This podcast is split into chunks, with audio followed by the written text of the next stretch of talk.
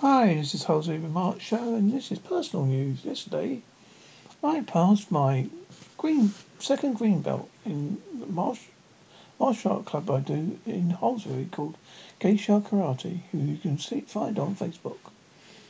It was quite hard work. We had to do kihon, knife defense, kata, and I had to do two rounds of randori, which I, I, got severely out of breath with. Not bad for a 56 year old man who has small, mild, small vessel disease of the brain and neurological conditions. So if I can do something like this, why can't you? Thank you.